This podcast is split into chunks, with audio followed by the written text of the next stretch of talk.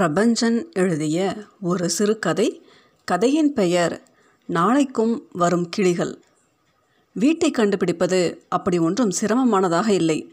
அவர் பெயரை சொன்னால் சின்ன குழந்தையும் வழிகாட்டும் என்று ஆசிரியர் சொன்னது பொய்யில்லை பஸ்ஸை விட்டு இறங்கி அவன் விழித்து கொண்டு நிற்கும்போது ரோட்டோரம் இளநீர் விற்கும் அம்மாள் அவனை அழைத்து மாமாவை பார்க்க வந்தீங்களா? என்று கேட்டு முகவரியையும் சொன்னார்.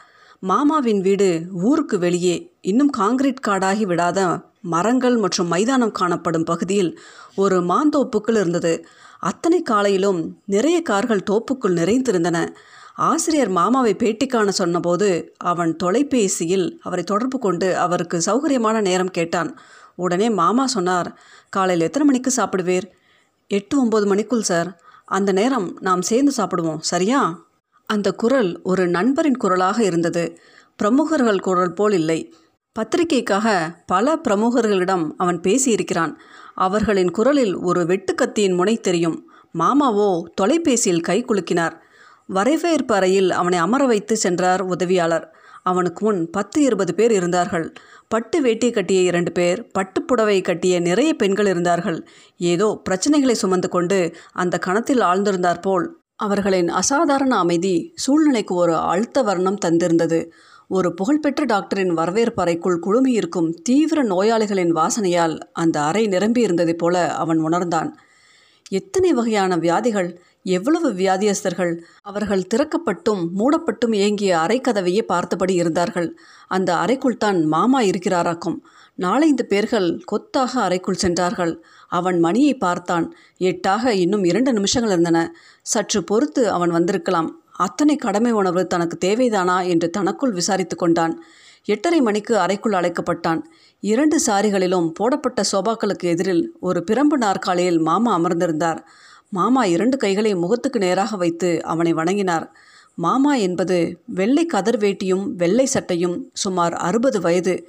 முகம் பழுச்சென்று புன்னகையும் திருப்தியும் கூடியதாக பசி அறியாதது என்று சொல்லும்படியாக இருந்தது. ரிட்டையர்டான அடிமை சிரிப்பு இல்லாத மேல்நிலை குமாஸ்தா போலவும் திமிரில்லாத பரம்பரை மிராஸ்தாரர் போலவும் காணப்பட்டார். அறைகள் மனிதர்களை அடையாளம் காட்டும் தானே அந்த பெரிய அறையில் ஆறு பேர் அமரும் இருக்கைகள் மட்டுமாக நிறைய காலி வெளிகள் இருந்தன. ஏதோ ஒரு கற்பூரமோ அல்லது மணப்பொருளோ இந்திய வாசனை ஒன்று கமிழ்ந்து கொண்டு இருந்தது. தங்க மூலம் பூசப்பட்ட சாமியார் மாதிரியான ஒருவரின் சிலை மட்டும் இருந்தது. வேற எந்த சாமி படமும் இல்லை. ஒன்றும் சிரமம் இல்லையே வீடு வந்து சேர. இல்லை எல்லோருக்கும் உங்களை தெரிகிறது. என்னை தவிர என்று புன்னகைத்தார். அவன் உஷாரானான். எல்லோரையும் போல அல்ல அவர் என்று தோன்றியது. எங்கே உங்கள் வாசம்? அவன் ராணிப்பேட்டை என்றான். அப்படியென்றால் ஏழு மணிக்கு புறப்பட்டு இருப்பீர்கள். பசிக்குமே சாப்பிட்டு கொண்டே பேசலாம். பக்கத்தில் உள்ள அறைக்கு அழைத்து சென்றார். உணவு மேசை நாற்காலிகள் மட்டும் மூன்று இலைகள் போடப்பட்டு இருந்தன. ஒரு மத்திய வயசு அம்மாள் வந்து பரிமாறினார். அவர்களுக்கு எதிரே தனியாக போடப்பட்ட இலைக்கு இட்லி வடை சட்னி போட்டுவிட்டு அப்புறம் அவர்கள் இலையில் பரிமாறினார். உங்கள் பெயரை தெரிந்து கொள்ளவில்லையே. நான் மூர்த்தி. நான் சந்துரு.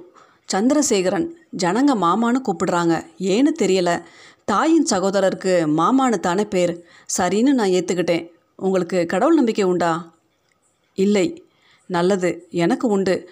நாற்பது வயசுக்கு மேலே ஏற்பட்ட நம்பிக்கை அது. வெளியே ஒரு சிலையை பார்த்திருப்பேரே அவர் என் குரு. அவர்தான் நம்பிக்கையை ஏற்படுத்தினார். எதையாவது பற்றி கொள்ள வேண்டியிருக்கே. வீடு கண்டுபிடிக்க சிரமம் ஒன்றும் இல்லையே. சிரமமே இல்லை சார். குழந்தைகளுக்கு கூட உங்களை தெரிகிறது. எனக்குத்தான் தெரியவில்லை. மாமா சிரித்தார். மூர்த்தி விழிப்புக்கு உள்ளானான். ஜாக்கிரதையாக இருக்க வேண்டிய இடம். சம்பளம் தருகிற முதலாளி நினைவுக்குள் வந்தார். அவன் தொழில் கடையை விரிக்கத் தொடங்கினான். நீங்கள் எப்படி இந்த பொருத்தமான வார்த்தையை தேடினான் மூர்த்தி. துறைக்கு வந்தீர்கள்னு கேட்கிறீர்கள் இல்லையா? தொழில்னு கேட்கத்தான் தோணித்து இல்லையா இது எனக்கு தொழில் இல்லை.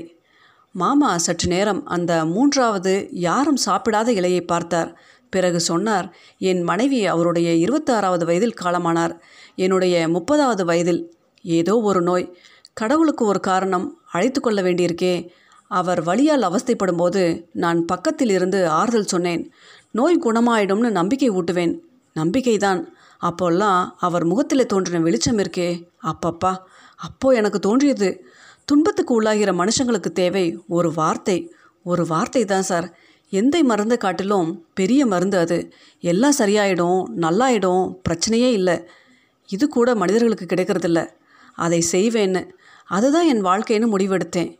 இப்போவும் அதைத்தான் செய்துக்கிட்டு இருக்கேன். அவர் உண்ணப்படாத இலையை பார்த்து கொண்டு இருந்தார். பிறகு சொன்னார் என் அக்கா மகள் ப்ளஸ் டூ படித்தாள். அவளை சராசரி என்று அவள் அம்மாவே சொல்வாள். முட்டாள் ஆசிரியர்கள் அவளை கடைசி பெஞ்சுன்னு சொன்னார்கள். நான் மட்டும் அவளை நம்பினேன். அவள் படிப்பா நல்ல படிப்பா. ரொம்ப நல்ல மார்க் வாங்குவான்னு சொன்னேன். என்ன மாயம்னு தெரியல. நல்ல மார்க் வாங்கி பாஸ் பண்ணினாள். எனக்கு இந்த படிப்பு மேலே நம்பிக்கை இல்லை. ஆனால் அவளுக்கு அதை சொல்ல முடியுமோ? முட்டாள் டாக்டர்கள் இந்த நோய் குணமாகாதுன்னு சொல்வார்கள். நான் சொல்கிறதில்ல சொல்லக்கூடாது. கேன்சர் ஹெச்ஐவி ஏதோ ஒரு இளவு வர வழி இருக்கும்னா போகவும் வழி இருக்கும் தானே? வெளியில் ஒரு பேஷண்ட் இருக்கார். அவரை நான் குணப்படுத்திட்டு இருக்கேன். உங்களுக்கு தெரியுமா? நான் எம்டி படித்த டாக்டர் இருபது வருஷம் அனுபவம் எனக்கு உண்டு. ஆனால் மருந்து கொடுக்கறதில்ல. வேறு மருந்து கொடுக்குறேன். நோயாளிகள் சாய்ந்து கொள்ள தோல் தேடுபவர்கள்.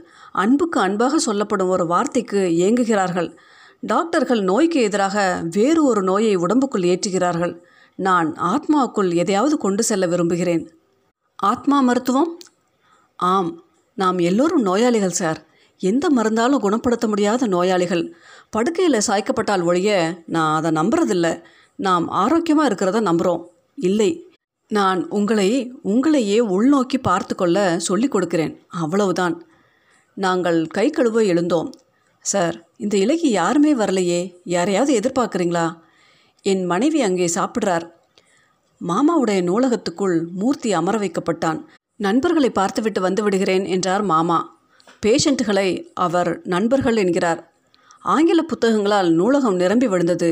ஐரோப்பிய ஆசிய தத்துவ ஆசிரியர்கள் வரிசையாக அடுக்க வைக்கப்பட்டு இருந்தார்கள் மேசை மேல் சிலர் கவிழ்த்து வைக்கப்பட்டு இருந்தார்கள் வெளி வாசலை ஒட்டிய திறந்த வெளியில் மிளகாய் காய்ந்து கொண்டிருந்தது. மூர்த்தி கையில் ஒரு புத்தகத்தை எடுத்து வாசிக்கத் தொடங்கினான்.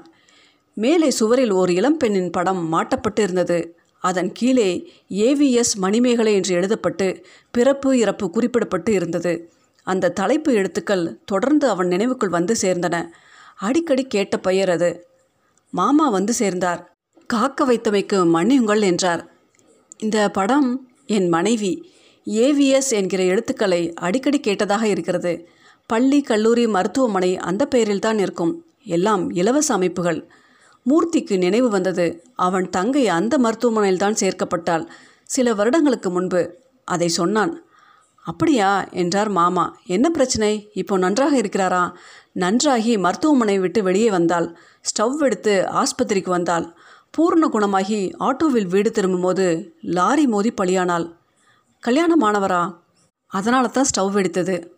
ம் கணவன் இரண்டாம் கல்யாணம் செய்து கொண்டிருப்பானே. அதேதான். புரிகிறது என்றார் மாமா.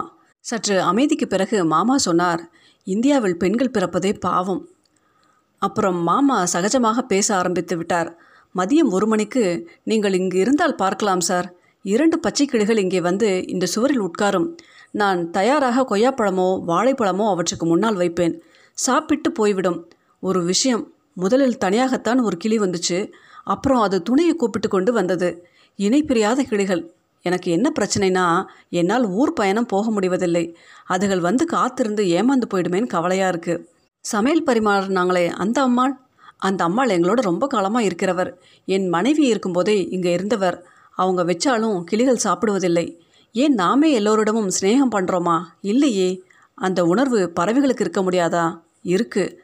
கல் வச்சு கட்டிய வீடுகளுக்கு முகம் இருக்கு. அது நம்மோடு பேசும்னு ஒரு எழுத்தாளர் எழுதியிருக்கார். தஸ்தாவெஸ்கி தானே? ஆமாம் மூர்த்தி புறப்பட தயாரானான். மத்தியானம் சாப்பிடலாமே சேர்ந்து. இருக்கட்டும் சார் அதிகம் சாப்பிட்டுட்டேன். மாமா சிரித்தார். சொன்னார் ஒரு வேண்டுகோள். சொல்லுங்கள். பேட்டினோ கட்டுரைனோ என்னை பற்றி எதுவும் எழுத வேண்டாம். எனக்கு கூச்சமாக இருக்கும். பேசணும்னு தோணியது பேசினேன். உங்கள் எடிட்டர் எனக்கு வேண்டியவன். ரொம்ப வருஷத்து சிநேகன். முகத்துக்கு முன்னால் மறுக்க முடியல. தயவுசெய்து ஒன்றும் எழுத வேண்டாம். நான் அவங்கிட்ட பேசுகிறேன் எனக்கும் தோணுச்சு சார். எழுதலை. அவர் கை குலுக்கினார். காரில் போகலாமே. வேணா சார் பல இடங்களுக்கு போகணும். வெயில் கடுமையாக இருந்தது. வெயில் எப்போதுதான் நடந்து செல்பவர்களுக்கு இனிமையாக இருந்தது. இந்நேரம் கிளிகள் மாமா கொடுத்த படத்தை சாப்பிட்டு கொண்டு இருக்கும் அவனுக்கு திடுமென சந்தோஷமாக இருந்தது. சங்கரபவனில் பார்சல் சாப்பாடு வாங்கி கொண்டான். அறைக்கு திரும்பியவுடன் குளித்தான். மேசை மேல் சாப்பாட்டை பிரித்து வைத்தான். இலையை விரித்து சாதம் பரிமாறினான். கூட்டு பொரியல் பரிமாறினான். சாம்பார் ஊற்றினான். வழக்கமாக சாப்பிடும் தட்டை எடுத்து தனக்கு முன் வைத்து கொண்டான். அதில் சோறு பரிமாறிக்கொண்டு சாப்பிடத் தொடங்கினான். சுமதியோடு சேர்ந்து சாப்பிட்டு எத்தனை காலம் ஆயிற்று அவனுக்கு அந்த கிளிகள் நினைவுக்கு வந்தன.